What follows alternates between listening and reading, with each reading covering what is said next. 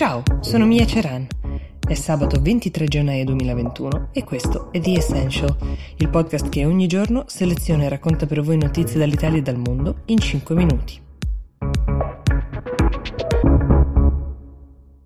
Abbiamo chiuso il 2020 con il Vaccination Day, quel giorno comune a tutta Europa che celebrava l'inizio del piano di vaccinazione che ci avrebbe portati tutti fuori dall'incubo della pandemia. Quasi un mese dopo la notizia di un brusco rallentamento nelle forniture della Pfizer BioNTech manda in allarme governi e cittadini di tutta Europa. Di fatto, la casa farmaceutica ha chiesto ai paesi europei di rallentare le proprie campagne di vaccinazione per permettere allo stabilimento eh, in Belgio, da cui eh, il vaccino parte per tutti quanti i paesi europei di aggiornare il proprio sistema produttivo, di permettere una produzione uh, più copiosa. E per compiere queste modifiche uh, alla sua filiera Pfizer deve fermare la produzione per alcune settimane, quindi farlo adesso per produrre di più da febbraio o marzo. È comprensibile la frustrazione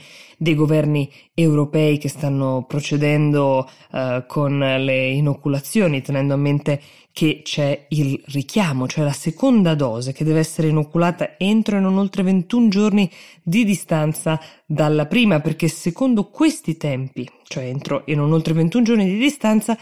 deve essere somministrata la seconda dose. Questo lo ha stabilito l'Agenzia Europea del Farmaco, che di fatto ha approvato l'uso di questo vaccino con questa modalità, lo specifico perché in Gran Bretagna ad esempio è stata tentata una strada diversa lasciando correre uh, tempi diversi tra un primo richiamo e l'altro, ma non abbiamo elementi in questo momento che stabiliscano quale sia l'efficacia uh, del vaccino se si dilungano i tempi. Poi ci sono delle polemiche invece sul perché in America la casa farmaceutica Pfizer,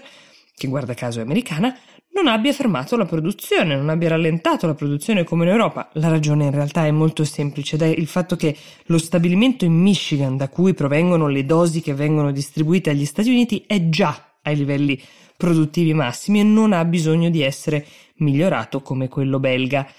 C'è da dire che sia la Pfizer che i governi europei si aspettavano una disponibilità di altri vaccini sul mercato prima e in misura maggiore, mentre invece stanno tardando ad arrivare lasciando il grosso delle richieste ad un unico player, cioè Pfizer, che paradossalmente spera di vedere anche altre case farmaceutiche cominciare a distribuire i propri vaccini in numeri sufficienti da alleggerire la pressione su di sé. Alcuni paesi, tra cui l'Italia, per questo minacciato stop hanno a loro volta minacciato rappresaglie legali, però la questione dei contratti e delle responsabilità è ancora molto molto difficile da interpretare, quindi staremo a vedere che cosa accade. E durante questa pandemia, tra coloro che stanno facendo più fatica e soprattutto ai quali la politica sembra pensare meno, eh, ci sono gli studenti, soprattutto quelli universitari.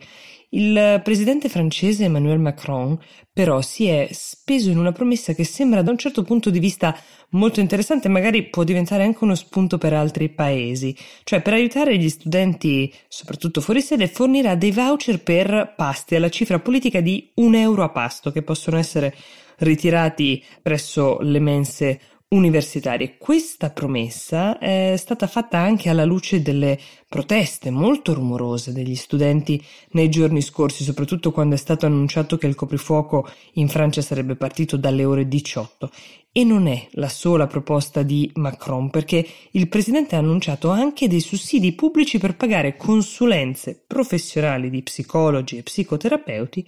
che possano sostenere i ragazzi durante questo periodo così complesso. Si tratterà di fatto anche qui di un voucher che gli studenti potranno richiedere qualora dovessero sentire il bisogno di parlare con uno specialista. Dobbiamo prenderci cura gli uni degli altri, ha detto il presidente francese, aggiungendo che potrebbero volerci ancora diversi mesi, forse uh, anche di più, prima che questa situazione di precariato arrivi alla fine. Ed è qui il tema di come si affronta la pandemia dal punto di vista psicologico, cioè pensate alla cura dei disturbi del sonno, gli stati d'ansia, la depressione. Ecco, questo è il tema al centro di una chiacchierata piuttosto interessante con uno degli psicologi che fa parte di questo collettivo che si chiama Psicologi Online, che hanno fondato un'iniziativa nata per sostenere anche con sedute gratuite in remoto persone che stanno facendo fatica in questo momento. Questa chiacchierata di cui vi parlo la trovate nel podcast Actually, l'altro nostro podcast di Will, esattamente dove state ascoltando questo. È una puntata ricca di spunti e consigli molto pratici, ma anche